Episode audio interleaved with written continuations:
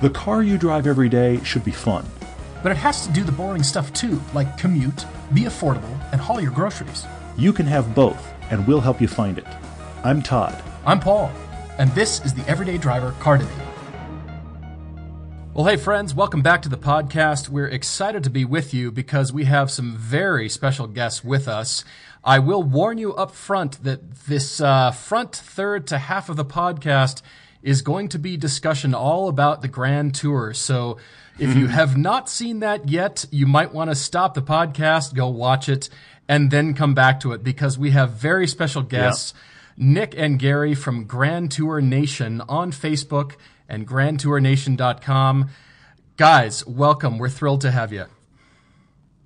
Oh, thanks for having Thank us. you. It's great to be here. We we are we are thrilled to be here. Both Thank you. Nick and Gary have been following uh, our podcast and the Everyday Driver show for a while, and they uh, they started and they work at majorly providing all this information for Grand Tour through Grand Tour Nation. I want them to explain it a little better.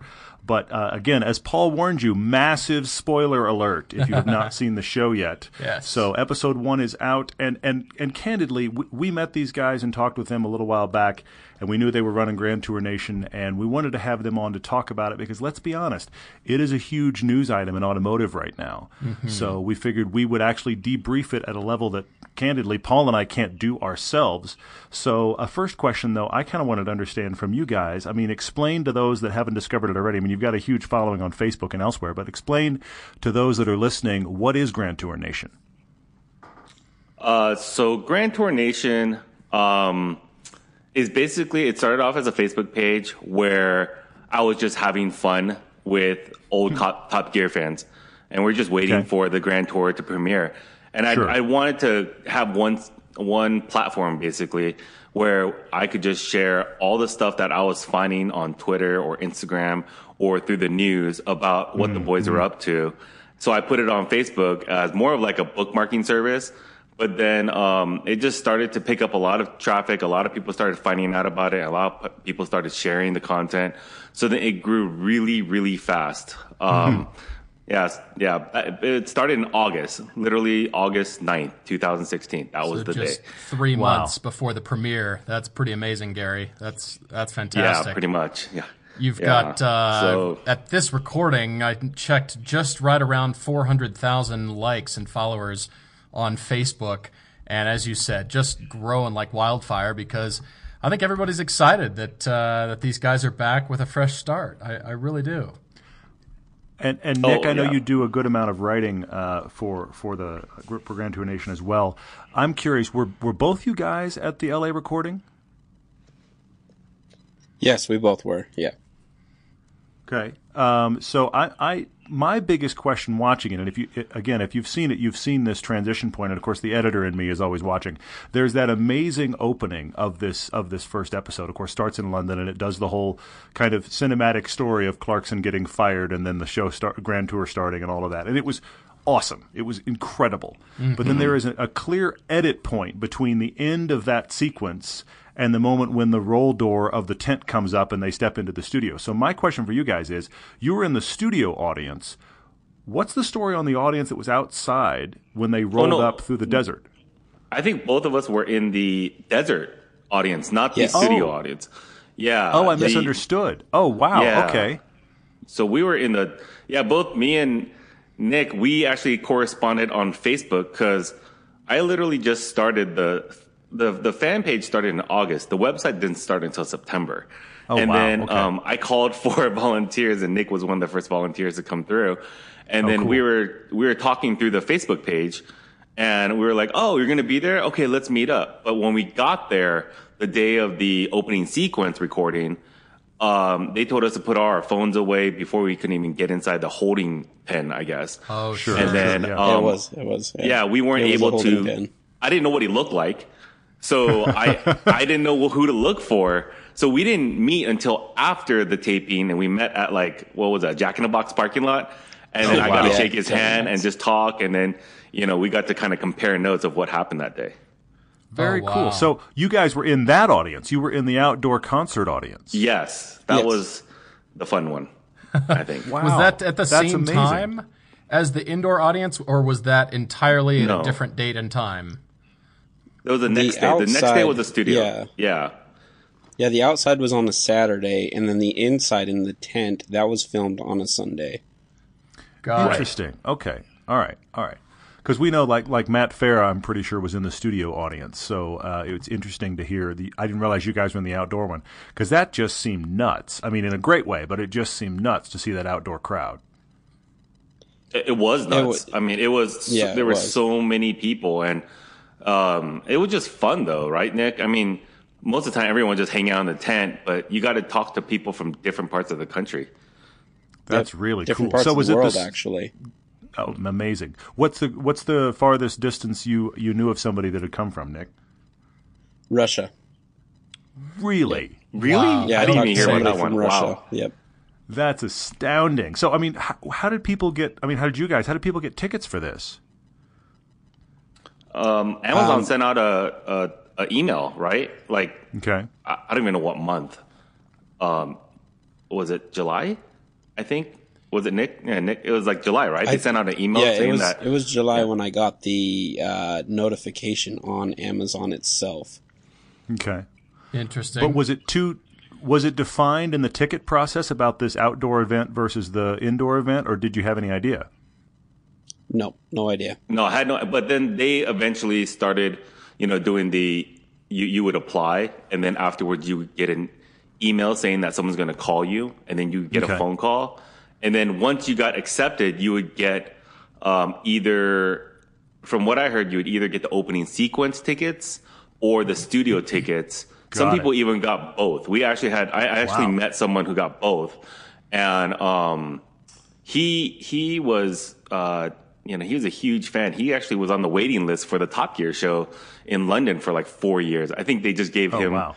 i think they they saw him and they i think they they hooked him up but um Sure, sure, sure. yeah the, they they gave all the information in the ticket you had to read the fine print and it would tell Hmm. you like this is for the opening sequence just be ready. You're going to be outdoors uh bring maybe bring something to sit on or you know um, outdoor gear. It's going to be hot. Water will be provided.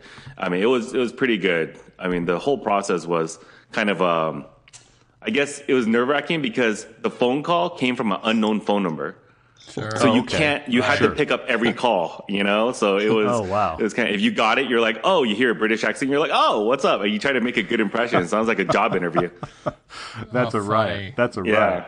Yeah. Interesting. Well, guys, uh, it looks like you've got ticket information on both the Facebook site here and grandtournation.com slash tickets.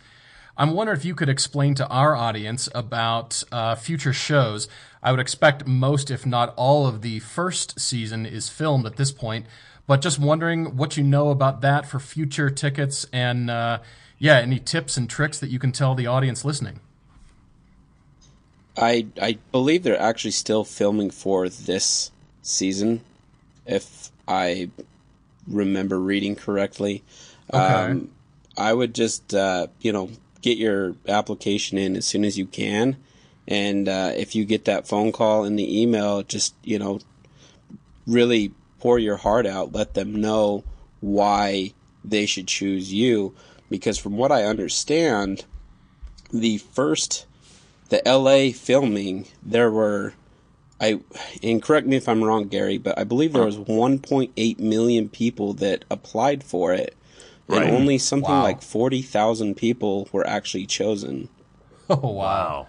Wow. no four, 400 people were chosen and 400 people got to bring along three guests so that's how i got to hmm. 1600 and then Yeah. 2000 i Wow. guess there were like extra people yeah So crying So on the phone those numbers. is highly suggested. Crying and weeping and and explaining Yes. why you should be the person, right? I I mean, Well, we don't want to scare do? them. We're not, you know, we're not going to jump on jump on the stage or anything. But I think I just told my stories of how I how I found out about Top Gear and what my favorite episodes were, and um, I think. Yeah, I mean, I was on borderline groveling for it, but uh, you know, I, I really tried not to beg. That was the really hardest part. Yeah. well, So fantastic. the the kind of stuff that Grand Tour Nation is now showing. I mean, are you guys uh, are you guys trying to just stay ahead of? Is it primarily a news hub or is it Yeah, a, like a social hub or what's the intention for both those locations? It's a it's a community because this isn't really my first fan site. I would say um, I've had uh, past history with some other fan pages, and you know what I would do is aggregate all the news, and um, you know just because I know everyone's looking for it, everyone's looking. There's so many platforms. Like Hammond doesn't like Hammond doesn't like Twitter or something or Instagram. I think. Oh, he doesn't like Instagram. So you know he's on Twitter, and then you gotta. And James May's on Snapchat, and then Jeremy Clarkson's on Twitter and Instagram, and then uh, the Grand Tour has their own uh, social media schedule. So Yeah. it's just like trying to aggregate everything and put it together. And then also adding the service of like talking about what other people are saying about the Grand Tour or what other news people have been seeing or reactions or Netflix, like the Okay, Netflix uh, execs, what are they thinking about the show? So that's what we're Oh, trying cool. to do is, is provide that service. So it's a one place for you to get everything. And then you can talk to other people who have similar interests. And then usually that builds a pretty good community. Gotcha. That's awesome. That's great. Well, guys, uh, let's get right into the show and kind of after seeing it and seeing the opening. I mean, seeing the whole first episode.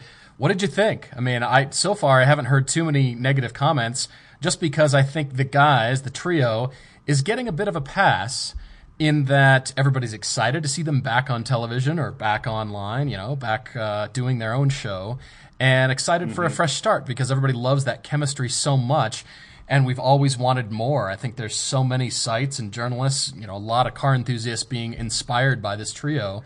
I certainly liked it. I loved the opening sequence, but I'm curious to hear from both of you, Nick and Gary. What did you think after watching the first episode?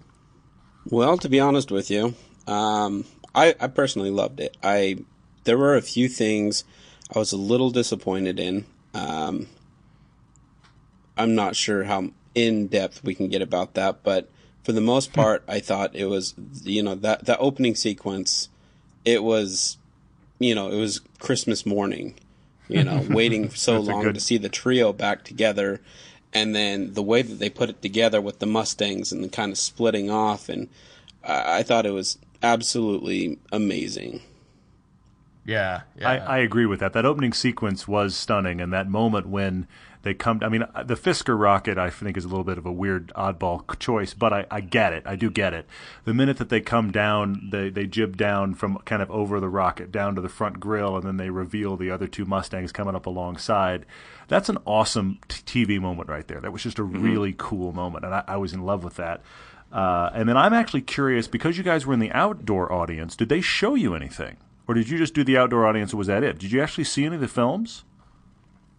No, uh, you mean like any of the um, the tapings that they did before? right, yeah. No, I'm saying like it, for the studio audience, the studio audience stands there, and then, as I understand it, the studio audience stands there, and then when they cut to a film that the the rest of us would have seen, you know, just in order, the studio audi- audience is standing there watching that film on the monitors. So, with you guys being in the outdoor uh, collection of people, did they show you guys anything? No, No. I don't. I don't think I got to see anything. I think Okay, my thing so- would just yeah. There was nothing there. So you were there for, to, for the shooting of the opener, but you essentially saw the actual first episode with the rest of us then. Yes. Yes. Okay. All right. So yeah, dive in here, Gary. Give us some thoughts, some things that struck you about it. Um, I was I was watching all Top Gear leading up to this, so I was just getting ready for it and just seeing what they're gonna they're gonna skimp out on and everything. Um, the opening yeah. sequence was great. I think when we heard the music um, from House Hot. Uh, Hot House Flowers, I think that's the name, right? Um, Yeah. You know, I was like, oh, okay, this is like old, old music. We're listening at an old rock concert. Jeremy Clarkson's pick. But then now listening to that music and then watching the opening sequence, it really did give you a few goosebumps because you know what Jeremy Clarkson had to go through to get to this moment. And Yeah. this, the, the Well, anxiety. punching that- somebody, but I know what you mean beyond yeah, that. Yes, keep yeah, going. beyond beyond the punching thing. I mean, if you if you look back at the story, I mean, we wrote a little bit uh, about this. Is talking about what led up to the punch. I mean, his mom just died, and he just went through a divorce after a 21 year old marriage. yeah, And yeah, yeah. There's you know, it was just on. crazy, like a, a lot of the stuff that he was going through. But then, you know, that was the last straw. He went through this 20 months. His friends left to to go join him on this this new adventure. Um, Yeah, yeah. Opening sequence was great. I think um, the thing is, watching the, that opening sequence, it, it felt like I only saw a small percentage of what I experienced. It, mm. You know, mm. like mm. You, you, didn't get to see all the cars that were there. Like when we got so much time to walk around and look at all the individual cars. You got yeah. to mm-hmm. the people. I don't think you got to really experience the camaraderie that people uh, developed by just coming together in the desert. Um, hmm. wow. I mean, those are just the little things that I feel like I wish they could have portrayed more in the in the opening sequence, but I understand why they didn't. Okay, sure. But sure. Um, overall, the the episode was great. I mean, the American section was just an, I, I wasn't a big fan of it. I think there mm-hmm. just either it was an elaborate troll of um, the the BBC, which totally could be possible. I mean, every mm-hmm. segment that they had, it seemed like they were just they walk the line on purpose to, yeah. to see how much they can get away with, you know? Yeah. And the American was just another way to say, okay, well, we're going to have American, we're going to have a team racing driver and he's going to talk and, and he's going to be annoying, you know? But, um, I thought the element that I liked the most was just watching Jeremy Clarkson review the M2. He just, mm. you know, mm. it was just watching him just get back into what he was good at. And that was sure. probably the most genuine and the most, um, uh, other than the, the hypercar reviews. But the M2 really just that gave Jeremy Clarkson the spotlight again. I felt like he really thrives in that kind of environment. Well, hmm. speaking of that, Gary and Nick, I, I'm curious. You've already touched on some of the Facebook questions we've gotten on the Everyday Driver Facebook site here. Questions for you guys, and you brought up the M2. I mentioned to Todd after seeing the episode, I thought that even more now that the trio will have enormous influence over the buying public and shaping public perception about certain cars or maybe not. Maybe those cars that they review, they, they might give a negative review, and that could tank sales or has the potential to. I feel like they did mm-hmm. on a certain level with Top Gear, but I feel like with the resurgence and now the Grand Tour, they've got even more pull in that department. I mean, yeah, we saw the M2 and it sort of made everyone want to run out and buy an M2 just because of his yeah. reactions to it. So what do you guys yeah, think? That's I fair. mean, are they going to continue to increase their influence? I mean, just in the buying public alone. I mean, we had you said people from Russia, people all over the world there, and I'm just I'm curious as to what that's going to do to the industry and how they're going to respond to these guys. You know. Well, absolutely. Uh, I believe that uh, car sales will. I mean, I'm I'm a huge fan. I would go off of you know what they say because you look at the wide uh, range of cars that they have tested. You know, from vans to SUVs to hypercars, and so you know, me personally as a fan, it, eh, for the years that I've watched them, if they say you know this doesn't feel right about this car I'm going to take their word for it. Mm-hmm. I mean, sure, I'd like to go drive it, but I don't have that luxury for most of the market out there. So I, I think they heavily influence the car um, market sales. Yeah. Yeah, I'd have to agree. They like they probably would be the last word I would I would listen to. Of course, I would listen to you guys as well too. You know, and you know, well, and just you. see, yeah, you. yeah, you know, obviously, you know. But I think for me, when I'm buying a car, I look, I watch YouTube videos, I write, uh, read all the articles. I don't know if you guys do this, but I create like a sort of uh, uh, kind of a spreadsheet. I don't know if you do this, but I I calculate all the rankings from every publication and every YouTube ranking. Hmm and hmm. then um, I see which one that I like the most and see what it's kind of my deciding factor, you know. And I think their sure. what they say about a certain car would weigh heavily, you know, in that it'd be a weighted weighted column right there for sure. Um, I mean, I was just like you, Paul. I mean, when I saw the review of the M2, the enthusiasm, the hyperbole that he uses, yeah, um, yeah. it was it was just like I want to get one right now. There's a dealership down the mm-hmm. street. I just want to go trade you know trade my car in for it, you know, and sure, and uh, sure. Uh, just uh, just the way he did it. I think that's why I love that segment the most. What I find fascinating about their reviews, and it happened on the M2 because look, look, I, the filmmaker in me sees their reviews with a very skeptical eye because one of the things they're obviously trying to do is to create something that is fun to watch. And sometimes fun to watch trumps, let's actually give you correct information. But what I find mm-hmm. interesting about that on the counter side, though, happened with this M2 piece. And that is, Jeremy gets all into hyperbole about greatest M car ever. Then they wind up in the studio and they kind of beat that back down based on sheer speed. But then, almost as a throwaway, Jeremy says, "Well, you've driven it, Richard," and Richard gets his smile on his face, like, "Yeah," and it's awesome. And then he points Yeah. at, at James and says, "You've driven it too," and James is like, "Yeah." So, in spite of the fact that those guys, from a script perspective, took counterpoint, when he gets this little throwaway thing, and all three of them just kind of give a head nod, like. Yeah, it's awesome. That's very interesting to me because that's the moment when I feel like we've dropped the script and we're now real about the fact that obviously no car is perfect. We talk about that all the time. But all 3 of those guys were struck by the M2 is awesome. I almost feel like that kind of stuff makes more of an impression as a truthful impression than what they're going to do in the film because the film clearly is going to be scripted one direction or the other to make you feel something which is what they do really well but i love that kind of aside of all three of the guys now with just almost a head nod we're like yeah the m2 rocks Yeah, I, I totally agree. I think uh, you nailed it. Like that little, the extra stuff, and that's where the chemistry oozes out. You know, that's where you can see it on TV, and you can see that they really do love cars and they do agree on certain aspects of it. That, I mean, no other review. Like they were arguing, they were trying to make something out of the hypercar review. You know, Yeah. there wasn't that genuine review out of it. So that's why the M2 was great. And I wish they reviewed that the 48, but I know Ferrari has all their restrictions. Well, Yeah. we you know we shall see what's coming here. I mean, clearly there's going to be lots of things, and one of the things that I was struck by multiple times in the films, and I have to say my my big critique of of the first episode, and it's episode one, even though these guys have been around forever, and they now have major budget. But one of the big things I was struck by is I I did feel like the studio section struggled.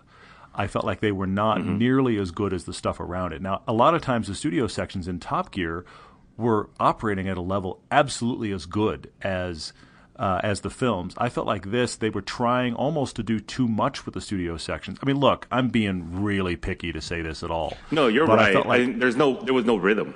There was no Yeah. rhythm Oh. to the studio. And that's the thing that was missing from Top Gear. Top Gear, you know, it took them years to get that formula. Of they had the cool wall, they had the celebrity, Yeah, yeah, yeah. you know, they had all that stuff to cut things up to give you the rhythm. But this one was like, it's either the hypercar review or we're back in the studio. That felt like that was the show for the first episode. Hmm, hmm, hmm. Yeah. Well, and I thought that the, the, the fun thing about the opening, it happened like crazy in the opening, all the way up through the them on stage doing the introductions thing. That section and all of the hypercar section and, and Jeremy and the M2, and all of those, I felt like what they've talked about in interviews. These are three guys that know each other having a ridiculously fun job. The, the studio stuff started to feel like they're at work now. But the rest of it felt like we're just having fun. We just we have the greatest job on the planet, and I mm-hmm. loved seeing that and that rapport. I, I think not only do we like watching it, but I think there's a there's like an aspirational we're living through them thing that happens, and I think that was on display big time. Yeah, I, I can see that. I, I mean, you're right. They've been together for so long. It's easy to have the expectation that you know they should be great right at episode one. On the other hand, it's a new format, and you know they're still finding our way. So I think we're all willing to give them a bit of a pass as the season or the episodes progress here, two and three. Yeah. But uh, I mean, Gary and Nick, we've even heard things like these guys don't have the privilege or ability to say catchphrases that they used on Top Gear. For example, Jeremy's closing statement on that bombshell. And he didn't use it. It was out, it's yeah. stuck out. Yep. I mean, what have you guys heard about the the catchphrases and you know sort of trademarked things that are missing? What do you think? the same thing. Uh, you know, that's what I read too. Is there's there's a lot. You know, I know James May also enjoyed. You know, his little thing of you know I'm not sure if I can say this, but cock. you know, Yeah. he that's how he answered to everything, and that's one thing that I read that you know he can't say. Um, you know, And teasing the French. Yeah, I think I think everybody is allowed to tease the French. I think that just continues. But but you're right. I mean, there's so much stuff that you can see them walking along the edge of what the lawyers have decided is acceptable, and the BBC has said you can't. And, and but then there's the flip side, which is, and I'm curious, you guys feeling on their new race driver, the American. What's your take on that? Because clearly they've had to go the opposite of where they were. So what do you think about that that execution? I, I, like I said, like I didn't, I didn't like it. I think he No, talked too much. You know, Yeah. It's- but you're, it's not fair because you're comparing it to this Stig. Who you didn't know? say anything. And- Sure. Yeah, who didn't say anything, which is what everyone's used to, and you just want to hear um, The silly Jeremy music. narrating. Yeah, or music. Or, yeah, the stupid the, music. the or, silly like, the Morse music code. or silly Yeah. book that he's reading at that time. You know, But, that's yeah. You know I- the the funny thing I read about the track was that it's I think has the same it's the same length as the Top Gear track. Really? That'd Which makes Yeah, sense. like I saw. to get similar Yeah, lap and like it has the same elements. It has the same elements as it. So it was kind of like interesting because have you guys seen the full airfield? yeah. uh, I mean, uh, from above, yeah, I think it's we've all huge. Yeah, looked at Google uh, Google Earth to, to look at where Yeah. it is. yeah, certainly. but they're only using like a like I don't even know like ten percent of that field. yeah. So it's just section, interesting. Yeah. So it's I mean it's interesting. I I I, I miss the old track. It makes watching this show makes you miss the the old Top Gear. That's that's how I felt too. You know. yeah. Interesting. Yeah. Okay.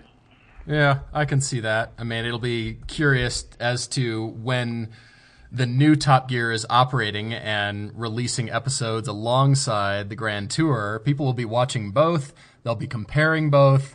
It's almost like a war uh, in a little ways because I, I think Oh, Top Gear UK has found its voice now with, with Matt LeBlanc, you know.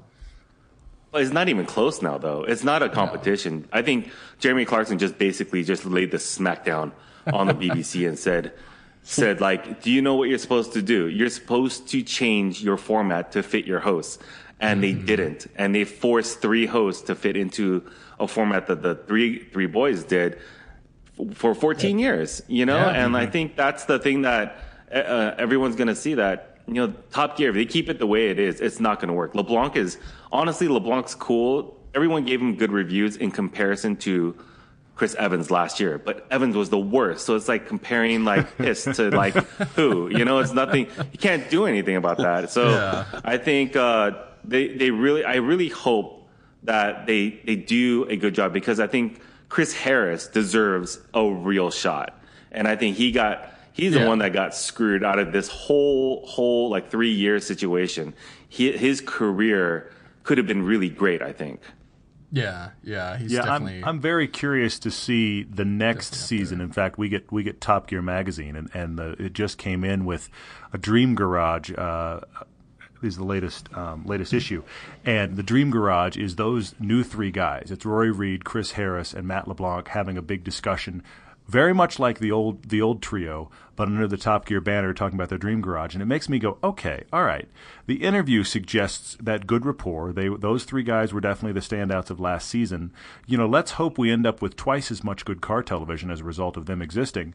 But you're right; they're going to have to find their own way. I mean, Paul and I've talked about that before. They're going to have to find their own way in their own format. Let's hope the BBC allows them enough wiggle room to do it. Clearly, the, the Grand Tour guys are doing something totally different, and I'm expecting, as the name suggests, much more. I mean, certainly with the rumors, you guys probably know more than we do. There'll be a lot more kind of uh, Christmas special, uh, huge travel things coming on the Grand Tour. I actually haven't heard anything about that. It's it's more about just the tapings and going from. I think what they did was they took that element of that Christmas special from Top Gear and applied it to Grand Tour. That's why they're traveling everywhere. Um, I think they Could just they just filmed Nashville today, which is going to be the Doomsday Bunker special, I think.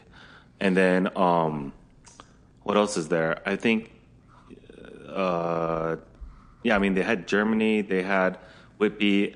I, it's just weird. I don't know if they're actually to do that yet. You know, I think that's the thing where they just want to figure out their show for the first year and then see if there is room for that Christmas special. I mean, I just watched the what the North Pole one last night. You know, I stayed up till one o'clock watching the North Pole one. I thought that was one of my favorite ones. You know, and it's like That's yeah. amazing. That one's amazing. yeah, I totally agree. That was yeah. great, you know, and I think that's the thing that I think we're all hoping for, uh, for them to make that that one good one each each season. But I think for the Grand Tour, each one is going to be great in its own in, in its own way. After this first episode, I know I'm just sitting back waiting to see what's next. I mean, with their budget and creativity, Mm-hmm. I am just kind of sitting back, eating popcorn, and just sort of I'm thinking bring it. I am pretty much ready Oh, yeah. for whatever you guys want to blow up and film and race and crash and add on camera just cool stuff, jets flying over and all kinds of stuff. I'm I'm personally oh, you, ready. you guys would have loved the California. You guys would have loved the California taping. It's like a tech, tech, you know, geek's dream. You can see all the jibs, you can see all the cars, you can see all the background. You know, you got to Yeah, meet yeah. the behind the scenes guys. You Oh, know, the, yeah. I Yeah. forgot. You know, but you see them, and then you you watch the Africa special, and you're like, "Oh, dude, he's right there," and like he's still Oh, working just as hard. You know, and Sure, that's the crazy sure. thing. You get to see behind the behind the scenes people who really make everything work. yeah. Yeah, yeah, yeah. Well, not of which not there only are many, that, many. but you know, Yeah. you get you know the the trio themselves. They they come out into the crowd and give everybody hugs and sign autographs and handshakes, and they'll sit there and they will talk and talk Mm-hmm. until they were actually dragged away, saying, "Okay, we need to continue this." But Hmm. they they showed a genuine love for their fans, for us. Um, you know, it was it was incredible. It was absolutely incredible. Yeah. Clarkson Clarkson was sharing cigarettes. He was like, "Anybody want a cigarette?" And like Yeah. they would go over to over to the corner near the tent and just start smoking. And you know, you can tell. I think that day. I mean, Nick, I don't know if uh, you saw something different, but Richard Hammond looked really tired. And but James May and Clarkson were still good. They were good with the people and everything. But I think that same day, that they, after the taping, they had to drive over and meet with James Corden to do that mm. skit mm-hmm. you know and then the next day they had the studio and then Yeah. after that i think they went into beverly hills for a drink from from what i gather you know I Yeah, yeah, yeah. So, yeah. that's got to be a brutal shoot schedule, and you can probably find Jeremy's unsmoked cigarettes on eBay now somewhere. You know, I'm sure somebody's Well, but- stop capitalizing. But I have to be tacky for a second. The last thing that man needs is another cigarette. He is the oldest late fifties man on the planet. He's like he's like an anti walking anti smoking commercial. As much as I like the guy as an entertainer, he is a walking anti smoking ad at this point. It's terrible to say. no but Yeah. just show him your teeth just show him the teeth and then they'll make Oh, yeah. kids not smoke again there you go you know it's like perfect yeah. Yeah. Absolutely true. So Yeah. You guys are going to continue to, to push out kind of all everything anybody needs to know about the Grand Tour uh, through both the Facebook page and the website. Uh, so that's awesome. So we can kind of find a general. I- don't know another way to put it. It's almost like you're the funnel for all the different. Uh, places where we can find out info we can go just there and find it so thank you guys for doing that thank you for being with us anything else uh, on your brains as far as grand tour before we uh, before we wrap this up Oh, shoot, we could probably both go on for hours on end. Yeah, we could. But, so if you uh, want, if you want us back, uh, you know, if we're not talking too much, I mean, we we'd love to come back and talk more about the show. I think we're just excited as you guys. I think we're fans just like you guys, and we just happen to read a lot more about it than you guys. But we hope to share it with you. So you know, come on by anytime you guys want. Cool. Well, yeah, you're focusing on it so we can find it. Yeah. Yeah. Awesome, guys. Well, thank you so much for for jumping on here with us. And yeah, after uh, subsequent episodes, we'll, we'll look forward to having you back. Okay. Cool. You guys take care. Awesome. Thanks, Thank guys. You did. Appreciate it. So that was Gary and Nick from Grand Tour Nation. They are the guys that are working feverishly behind the scenes to give you all of the information, everything going on about the Grand Tour show, far more than we've even discovered. Uh, they've dug into all of it. And I had no idea until that uh, conversation that they were actually in the outdoor audience discussion. Yeah, that was pretty interesting. I mean, we kind of thought, yeah, two different audiences. Interesting to hear that that was two different days, and uh, yeah, some cool inside information for that. And we look forward to having them back on. They've expressed that. We're really excited to have more episodes scroll by and then uh, have those guys back on to, to tell us more. Yeah, So- once we get close to the end of the season, maybe we'll have a lot more to talk about. We can talk about highlights of the Grand Tours. Let us know your your thoughts as the audience about uh, having those guys on, and uh, anything you'd like to know about it, or what your feelings are on the Grand Tour. I mean, you know, that's not obviously our focus here, but at the same time, it is major automotive news because it's that kind of thing that bleeds mm-hmm. everywhere else. So we certainly should cover it. But we're also going to do a car debate, as the name of the podcast suggests. We have one of those on the docket here as well this evening. We've got Brian writing to us from Ohio with a lengthy story, but uh, I've got a couple good ideas here. So, so what are you thinking, Paul? Yeah, this is a great story. And Brian, uh, his last name is Claus, and I have to poke fun. You know, whichever girl you marry has the potential of becoming Mrs. Claus. You understand that, of course. This is true. Never Yes. been poked fun at before. Of course, I get a lot of. Nobody's uh, ever said that. You're the 1st I'm the You're first. very much the first to ever do I that. I thought yeah. it was a little bit creative instead of just going straight for the Santa Claus thing, but you know. Nicely done. Okay, yep. Brian, thanks for writing in. We're really appreciative of that. I get a lot of uh, guff for my last name too, but just think jams and jellies, and you'll think delicious jams and jellies to spread on your toast, and you'll Stop. remember my last name. Stop. Just, just stop. We should, we should move on. I get teased for my hair, so we, we all have Yeah, our yeah, thing. yeah. So yeah, I thing. understand. All right, So, Brian's so- uh, Brian's got a uh, a bunch of cars here, as a matter of fact, and a lot of experience. He is 26 and uh, is also what is he? He is uh, the competition director for the Buckeye Miata Club. So he is in Central Ohio, writing to Mm-hmm. us with three cars that he currently owns. He's going to sell two and get a new Mm-hmm. daily driver. So this is the big news from Brian. Yep.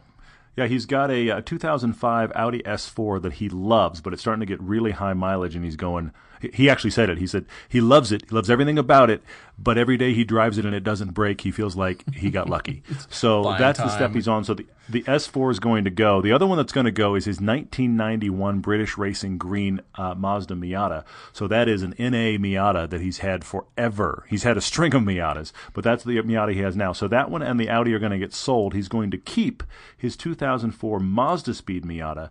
Bravo to you, because that actually is a very rare and pretty awesome version. So you're going to keep that NB uh, 2004 Mazda Speed in the garage either way. So the question is, what becomes the new daily driver? Now, you are a guy that believes in winter tires. Bless you for that. You're going to be much happier as a result. So you're happy to go all-wheel drive, rear-wheel drive. Doesn't doesn't don't really matter. You do want four seats in your new daily driver, and uh, you have listed for us. It's a long list. There's multiple scrolls here happening, but you listed for us all the things you've driven, all the things you've owned. You've got pretty good experience. Plus, you've done a lot of track days with the Miata Club, which means you've tracked a lot of other kinds of cars. So you've got a good wide range of experience, and uh, this gets kind of fun. His budget is twenty thousand. He says he could go up to twenty five thousand dollars. So guess which money I'm shopping for, Brian. Uh, Yeah, the first two don't surprised. count. uh, but as Todd said, he's got a lot of list of wants here, which are varied, and it kind of threw me all over the map for a little while. But I was able to narrow eight choices down to about three to really suggest you. for you. Of course, you know, being this competition director, having a lot of experience on track and having driven quite a few cars, with this budget, he's wanting something fun to drive because he takes people on cruises in Southeast Ohio and West Virginia. So he's got to have, you know, hills and curves and fun mountain roads. But reliability also seems at the top of the list here. As, as Todd also said, the S4 has been good, but he's just kind of, I, I- I want to, I want to get away from that emotional fear of just living on the edge. Is it going to break? Am I buying time? Am I living on borrowed time? All that kind of stuff. Yeah, yeah. In other news, if you're looking for an 05 S4 or a green Miata for sale, we can contact, we can put you in touch with Yeah. Brian. Um, Brian is now your guy. You're right. That is happening. seats, ergonomics, a nice interior. You mentioned modern features. You also mentioned all-wheel drive, but okay with rear-wheel drive. Okay, and snow tires, winter tires. And then you're arriving at a sedan, and you might think, with all the previous discussion that Todd and I have, that a budget of twenty-five thousand dollars we might automatically suggest WRX or STI because of the all-wheel drive, because of winter weather and winter tires. But I'm going to stay away from that because he has driven that multiple WRXs and STIs, as a matter of fact. Even though the car is not going to see the track and he likes owning unique cars, I just don't think a WRX is going to fit the bill here. I'm looking for something more. Okay. And there's a car, Brian, that I think you're ready for. So I'm going to Uh oh. tease you with that. Wow. That that sounds that sounds like you almost went sniper shot there. I uh, Kinda. I actually you, you listed I, I want to list through Brian's cars he's most considering because there's a lot of information prior to that but I felt like the cars he's most considering was quite informative especially considering that he was kind of leaning sedan but yet on this list we have an FRS BRZ he's very curious about maybe that's the answer. It does have four seats technically. I see your point. The WRX the BMW 3 Series another Audi A4 I'm going to say to you right now Brian let's not get another Audi this, I'm just going to say, let's just not. No, uh, no offense to Audis, but you've had no. this 05 for so long. You've liked it. I'd love to get you new experience. You're wondering about the IS350 and two Mazdas, both the 3 and the 6. I like both the 3 and the 6. Those are great cars. We talk about Mazda a lot. I'd like to get you something a little more sports car focused if you're going to be leading uh, drives with it and that kind of thing. I'd love for you to have something a little more sports car.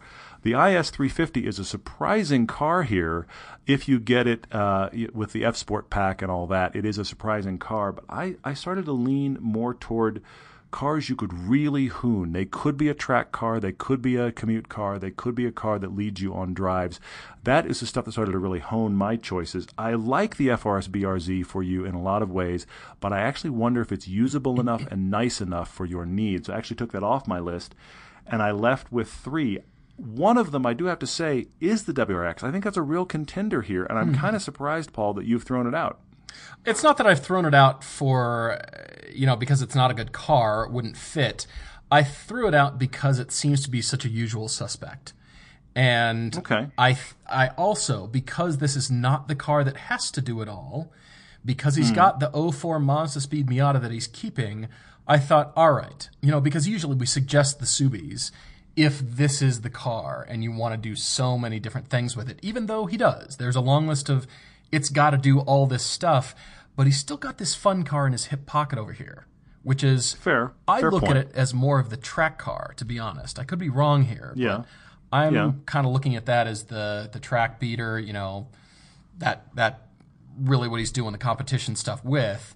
And then the one over here could be something wildish, mm. wild cardish, something totally different, and the go-to okay. car. So that's what inform my decision. Not that it's bad, not that it couldn't. It definitely can. Okay. But we just All right, I see that. We arrive at it so many times because it is so yeah. good and and there's good reason, you know. It it just it does. It fits so many people's lives and of course our driving enthusiast community it does. So Sure. That's well, kind of what I was thinking. Two others I thought of, but I'm curious where, if, unless you have a sniper shot you want to list at the end here, I'm curious where else you went. I do have two to two to mention for. I do have a sniper at the end, but I'll start with the two, and they are sedans. I was listening to you, wanting four seats, and wanting the, the sedan, and I come up, came up with some non-usual suspects. Kind of a weird way to say it, but I I landed on these two cars because armed with twenty five thousand dollars you have a boatload of choices on the internet. I mean, it's yeah. it's the sweet spot for shopping with that amount of money. I mean,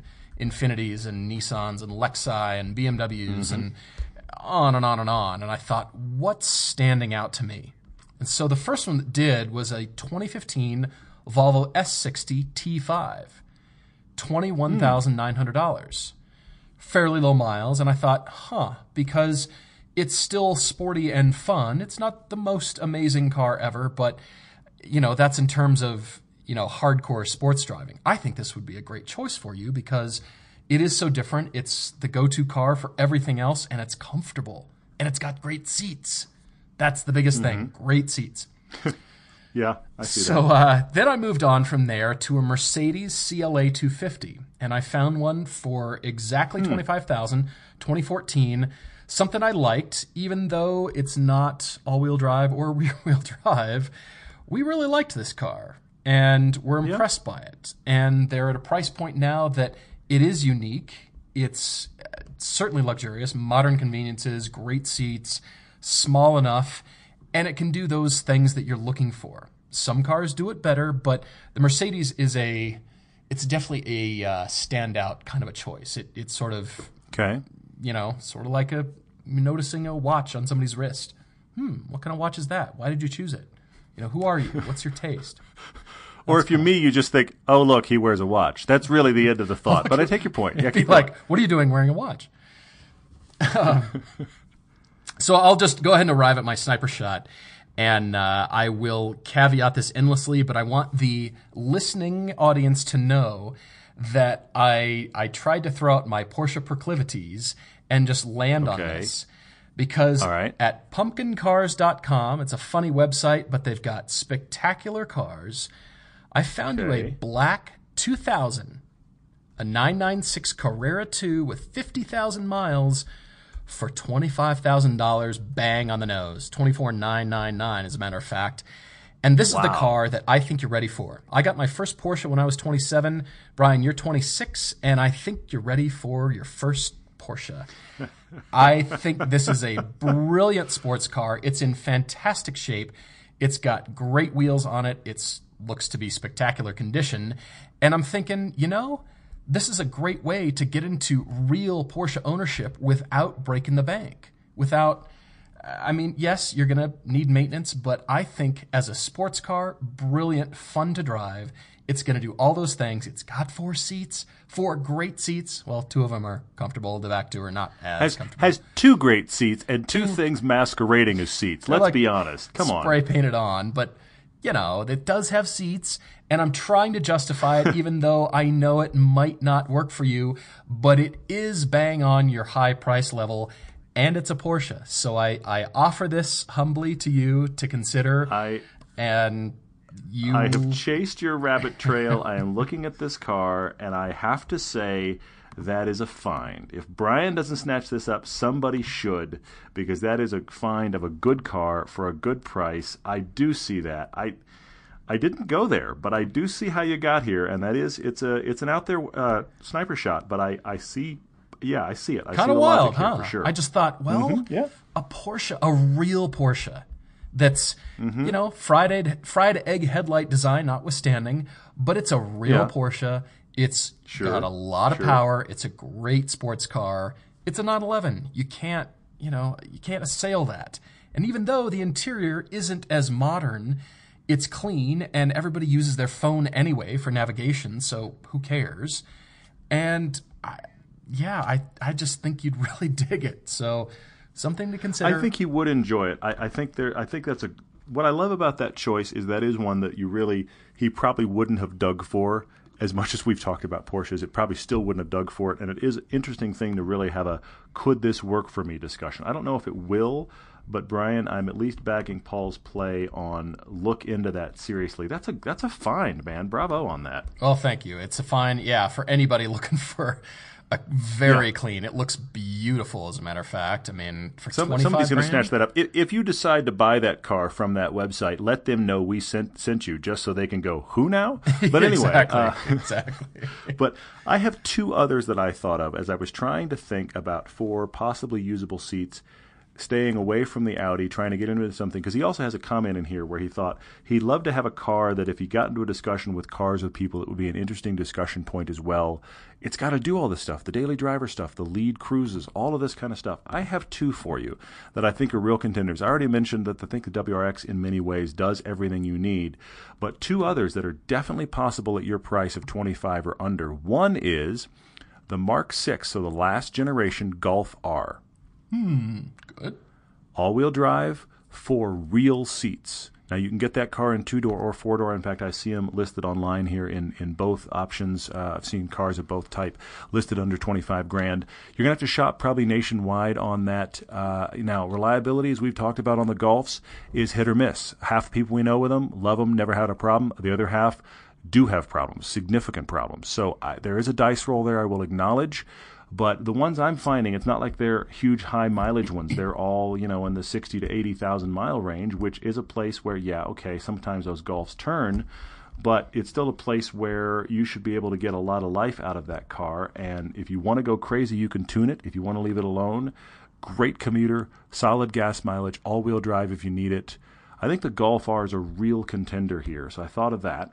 Okay, I like. And then I also thought of one that I've mentioned a couple times because it is an also ran in the BMW lineup, but this is the sweet price for this car. It is the 335 IS. That is the E92 body style. So it is a coupe BMW with a turbo engine. It has more torque than the similar generation uh, M3, but it is an inline six instead of that big V8 uh, that car is unique among that generation of BMWs. They're not common, but you can get them six speed. They're good looking. They have back seats that are not great because it's obviously a coupe, but there are real back seats in there. You don't need them all the time. You've got them if you need them. I think you'd really enjoy that car.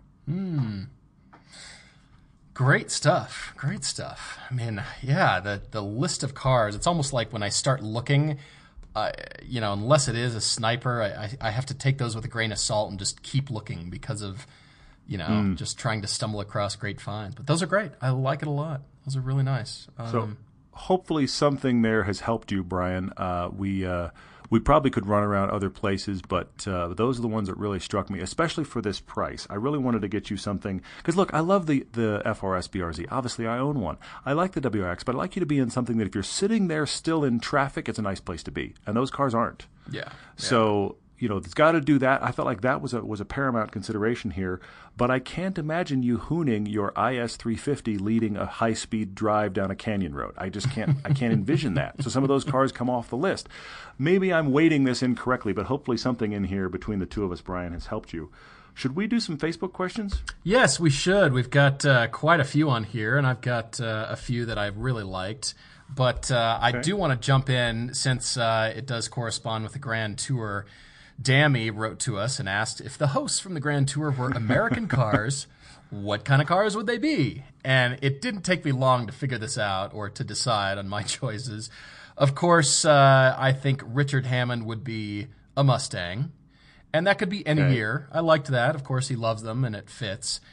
Jeremy would have to be something with lots of power, a Corvette, a uh, ZR1, or maybe a Hellcat, something like that. Just gobs I- of ridiculous. It's funny because I went power. Mustang for Richard, but I think Hellcat Challenger is is Jeremy. Okay, yeah, I'll, just- I'll take that. It does not apologize for what it is, and there's nothing else really like it out there. Many of it is kind of old school and not staying with the times, but a Hellcat Challenger, that's just that's him. Keep going. Yeah. All right. So uh, then my last choice here is um, for James. I think it would have to be a 1976 Ford Granada Sport Coupe. Wow, that is specific. Yeah, I. That I, is um, specific. They uh, were massively underpowered, even though they had V8s in them. But uh, you know, pretty heavy, slow, not the, that great to look at, and um, what else? Not to, uh, not trying to be uh, disrespectful, but I just thought that kind of fit his personality. So that's me. That's that's very funny. I did go uh, for some reason. My brain landed on like brand new cars sold now, so that had me go GT 350 Mustang for Richard, the Yeah. Hellcat for Jeremy, and then I went Focus RS for Okay. uh, for James because genuinely fun car. But if you look at them compared to the other two, it's like why'd you bring a hatch?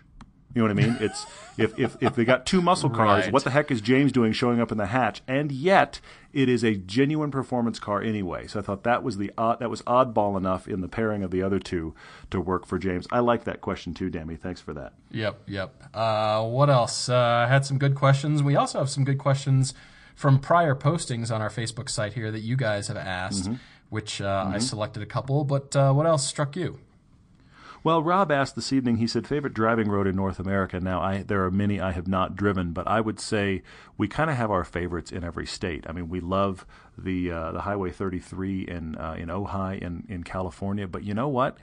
Uh, Mulholland is a road you have to drive. You have to drive all of it because Mulholland is a road that there's some really tight, trafficked, busy. What on earth is going on? Where'd all these people come from? Sections in L.A. and then you've got some places that are empty and fast and flowing and amazing with scenery of the coastline. So Mulholland is a crazy road in that regard. We have a road uh, out here called Highway 35 that uh, that goes up over a mountain pass near us here in Utah. That's a real favorite. I mean, a favorite in North America is hard because there are a lot of great ones. I'm going to do a shameless plug right now for Mid Engines and Mountains, our second feature film, because the whole point of that film we wrapped it around the Alfa 4C. So we brought a Cayman with it, and we brought the Lotus Elise with it, and we went in search of that thing. Every car magazine was doing this when the 4C came out. And of course they did. They took the new mid engine European car to the Alps and went, look at these great roads. And I kind of raised my hand and went, excuse me. we have those roads in the U.S. We're not all roads to Moab that are straight shots to the horizon. So we found roads like that with amazing drop offs and huge switchbacks right there in the Sierra Nevada mountains of California. So we drove a few of those. Now, those are near nothing, unfortunately. But they're they're also roads to nowhere. It's a one-way road to a parking lot for hikers. so you get back there, and it's just unbelievable. I highly recommend if you haven't seen that film, those it's worth it for the roads alone, let alone the cars. So those are some of my favorites for sure. Yeah, that's up there. There's of course Tail of the Dragon, which we have not driven yet. It's got to be on our list, and I'm sure there's a few uh, other roads uh, in the Smoky Mountains that we need to get out there and drive. So we're working on that. Uh, in addition to some track days for 2017. Watch this space for that information. But uh, yeah, that's uh, I love it. I mean, that was the entire point of the film is to go in search of those exact roads, and we found them. So that's pretty cool.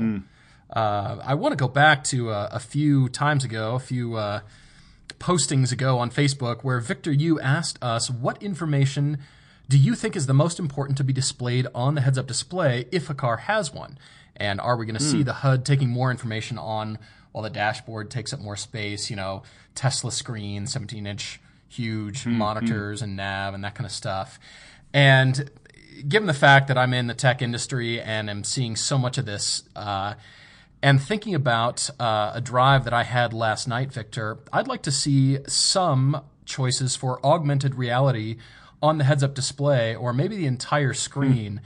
Because a thing here in Utah is people hitting deer on the road.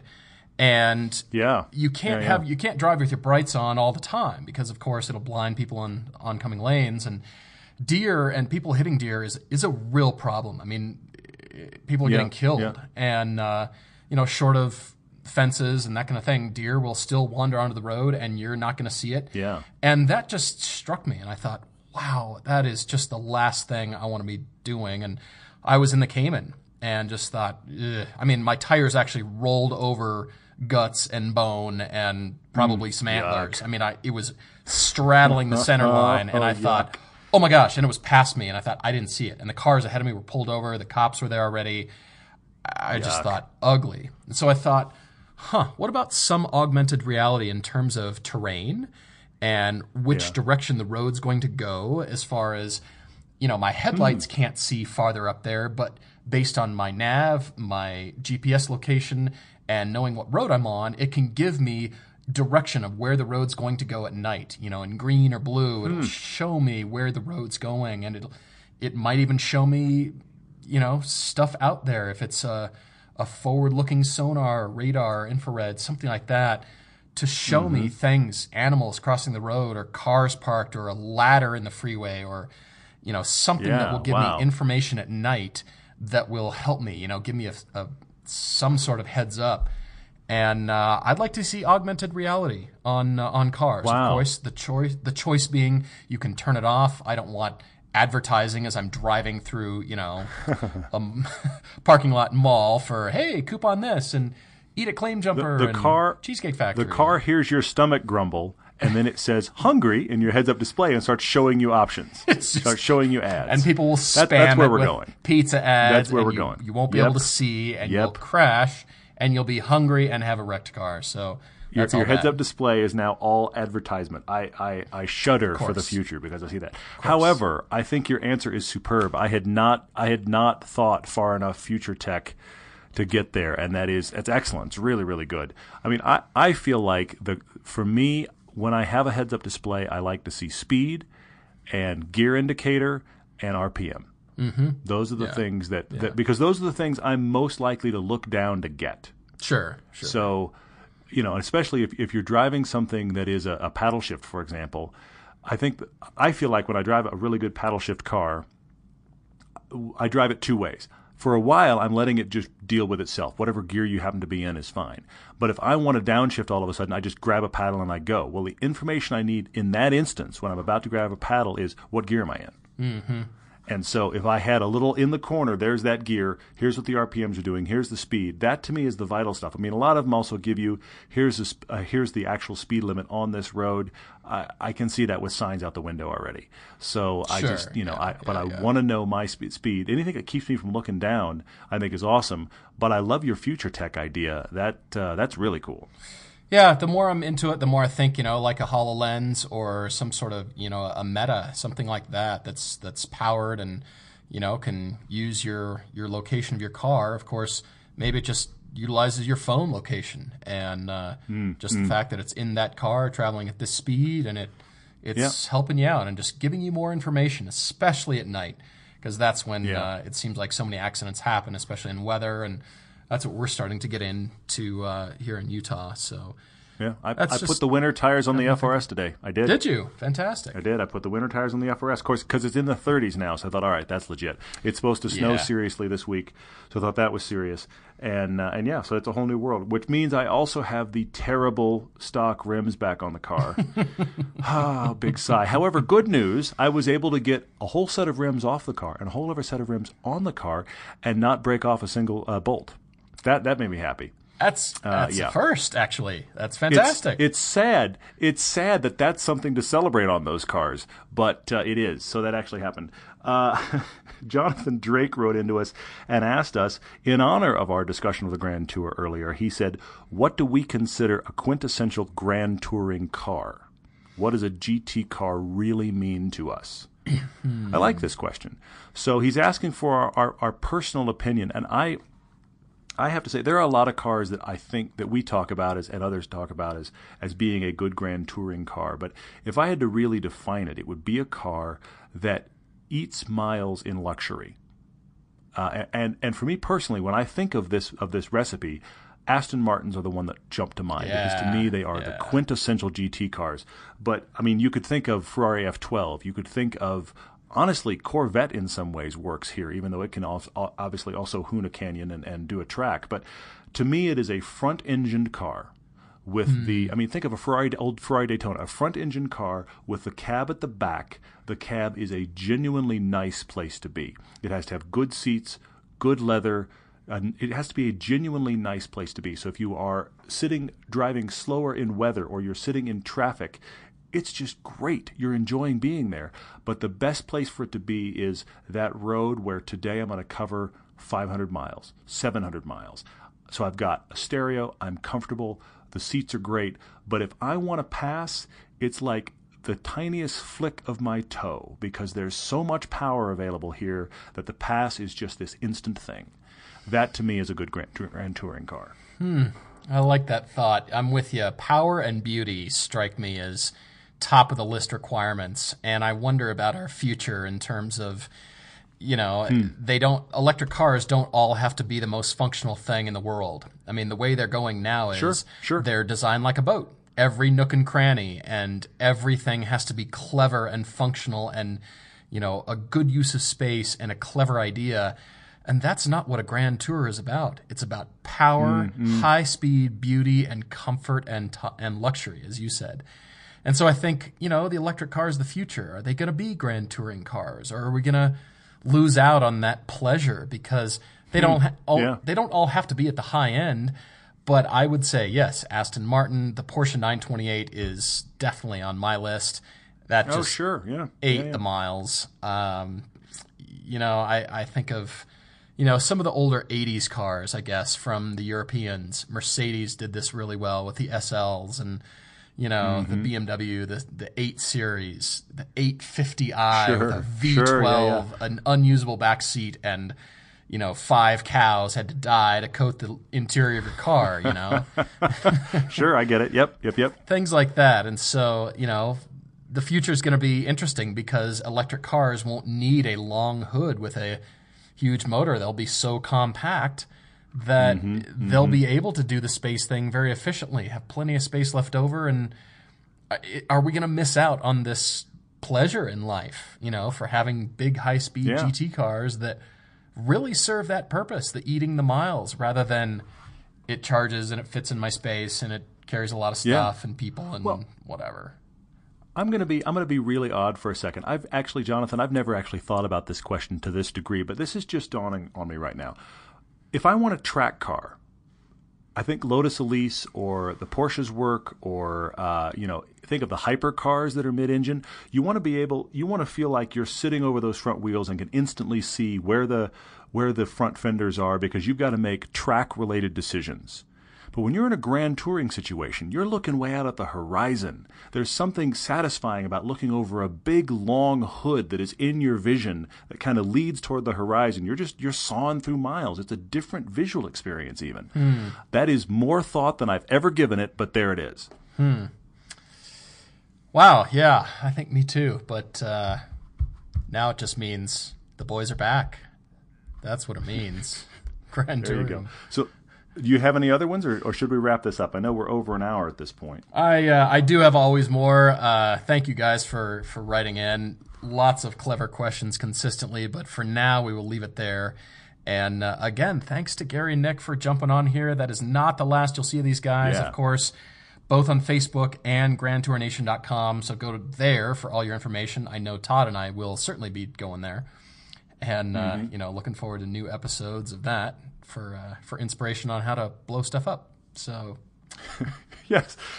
If if we ever if we're ever curious and lost in the woods about how do we spend an enormous budget, one episode of watching old Top Gear or even the Grand Tour, and exactly. we'll go. There's where the budget goes. Here's there your style That's how you burn on, money. On how Bravo. to burn money. uh, that's great. Uh, well, awesome. Well, in the meantime, it is uh, Thanksgiving week here in the U.S., and so we are only posting one podcast for this week but looking yep. forward to talking to you next week. So, in the meantime, thanks for watching, thanks for listening, and as always, cheers.